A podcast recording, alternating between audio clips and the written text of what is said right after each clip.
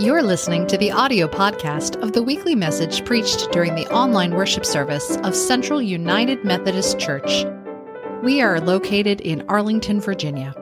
You're invited to join us for our live worship experience through Facebook or Zoom every Sunday at 10:30 a.m. Visit www.cumcballston.org for details. There you can also learn more about our congregation where we worship God, serve others, and embrace all. Our scripture today comes from Romans 16 25 through 27 now to God, who is able to strengthen you according to my gospel and the proclamation of Jesus Christ, according to the revelation of the mystery that was kept secret for long ages, but is now disclosed, and through the prophetic writings is made known to all the Gentiles, according to the command of the eternal God, to bring about the obedience of faith to the only wise God through Jesus Christ, to whom be the glory forever. Amen. The word of God for the people of God. Thanks be to God. I'd like to welcome you all to the apocalypse. Two years ago, the Reverend Nadia Bolz Weber welcomed us with these words in a YouTube video and an essay published in the Washington Post. She wrote, If you think of an apocalypse and you picture a scary, doom filled punishment from above type of thing, you are not alone.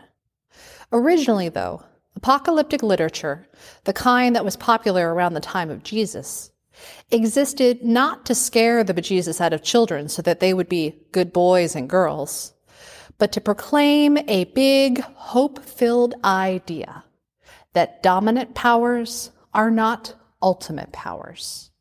Empires fall, tyrants fade, systems die. God is still around. An apocalypse is a good thing, and I'm delighted to welcome you to this one. In Greek, the word apocalypse means to uncover, to peel away, to show what's underneath. End quote. She originally wrote her essay in the context of the hashtag MeToo movement. But it feels timely for 2020, and especially for Advent this year. This popular notion of a doomsday apocalypse is the imagery that we see in popular culture. Just this month, there was a viral ad that was making its way around the internet. It was an advertisement for Match.com that dating website and app that tries to match people. It, it completely embraced this popular notion of doomsday and apocalypse. The commercial begins with the text, 11 months ago. We see the camera pan across this red hellscape, and we see the image of what many would imagine Satan might look like a big, strong, red man with horns out of his head. He is sitting on his throne looking bored when all of a sudden his cell phone pings. It says, You've got a match. The feelings are mutual, so why wait? Then we witness the meeting of this match. It's somewhere on earth under a romantic bridge. A woman walks forward and she cautiously asks, Satan? And he nervously replies, Hi, 2020? The woman coos, Please, just call me 2020. As this new couple begins their stroll around the park, she asks, So, where are you from? Hell, Satan replies. Me too, she says. The commercial continues to highlight the antics of their dating relationship, going on picnics in empty stadiums, going to empty gyms, watching a movie in an empty theater, and then actually taking a selfie together in front of a literal dumpster fire. At one point, 2020 is seen trying to drag Satan into a church as a joke. And then at the end, the commercial closes on the scene of them snuggling up on a park bench, enjoying the beautiful night sky. Satan says wistfully, I just don't want this year to end. Who would? asks 2020.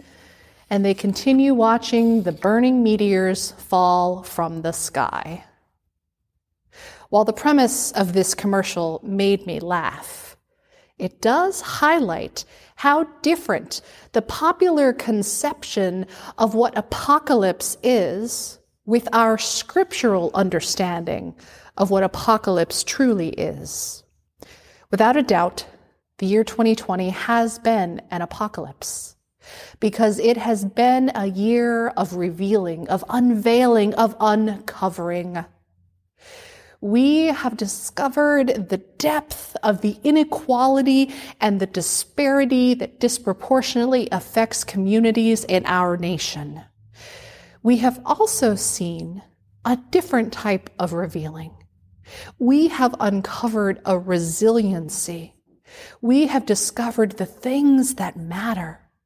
How we spend our time, with whom we spend it, how we spend our money, how we engage in this world when it feels like everything is falling apart.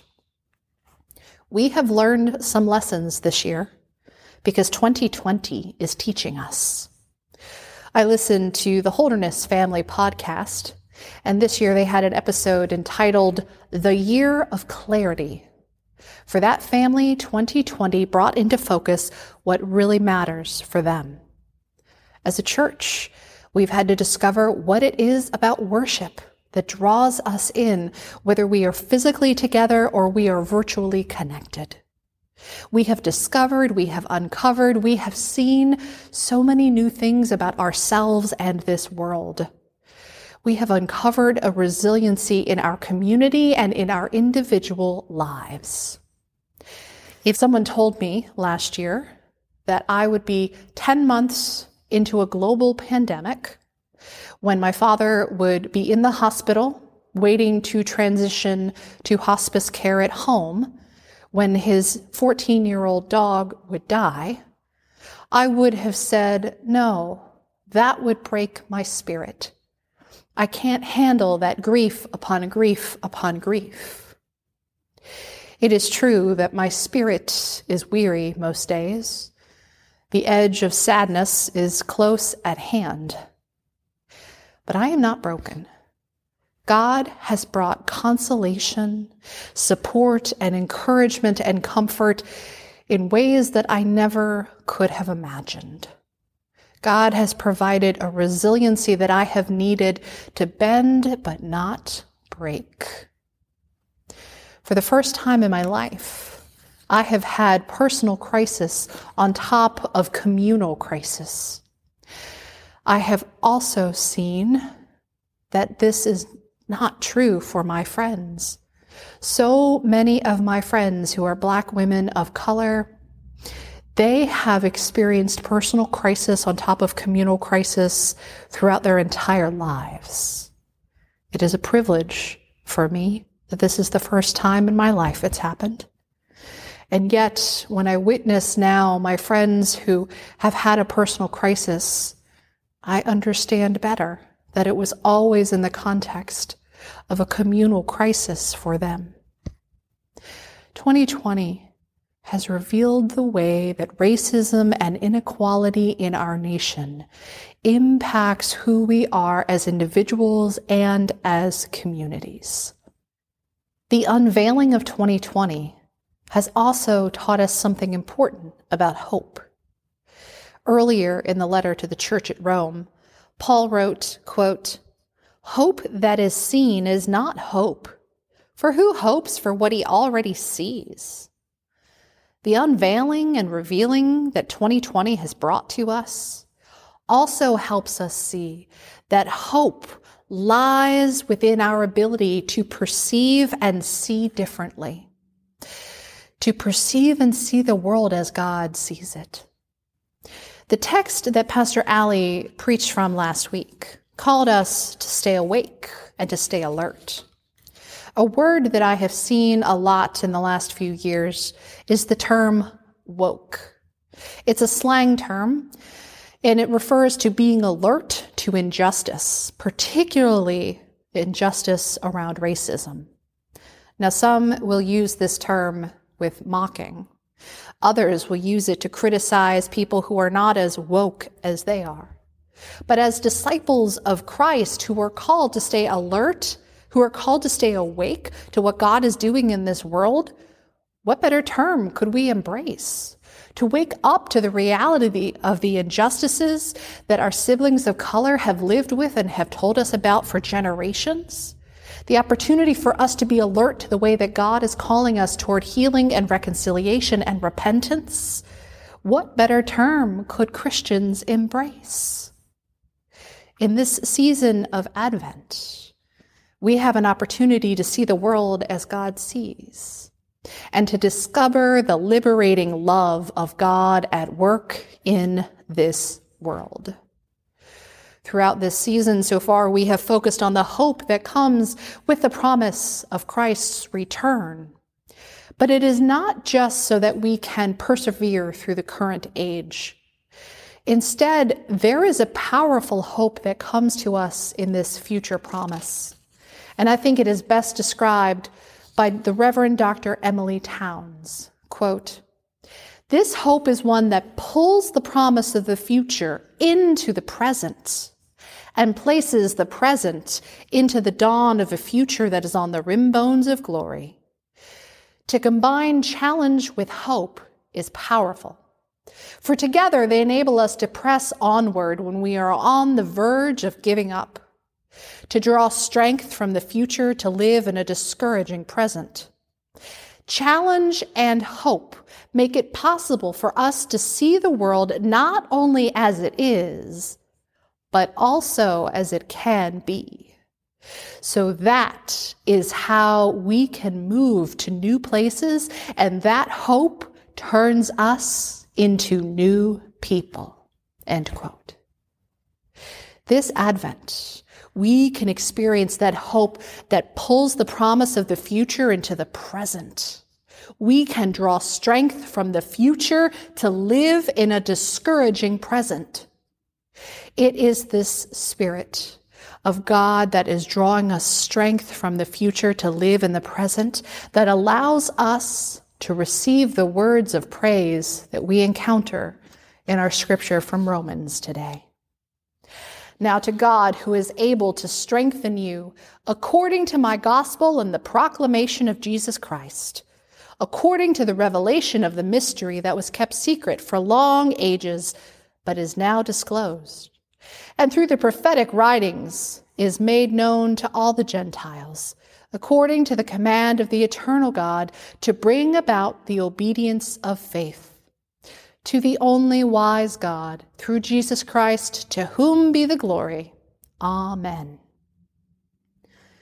These words from Romans are a doxology.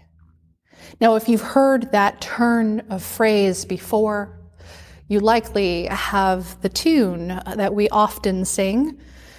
Praise God from whom all blessings flow. Praise him, all creatures here below. Praise him above, ye heavenly host. Praise Father, Son, and Holy Ghost. Amen.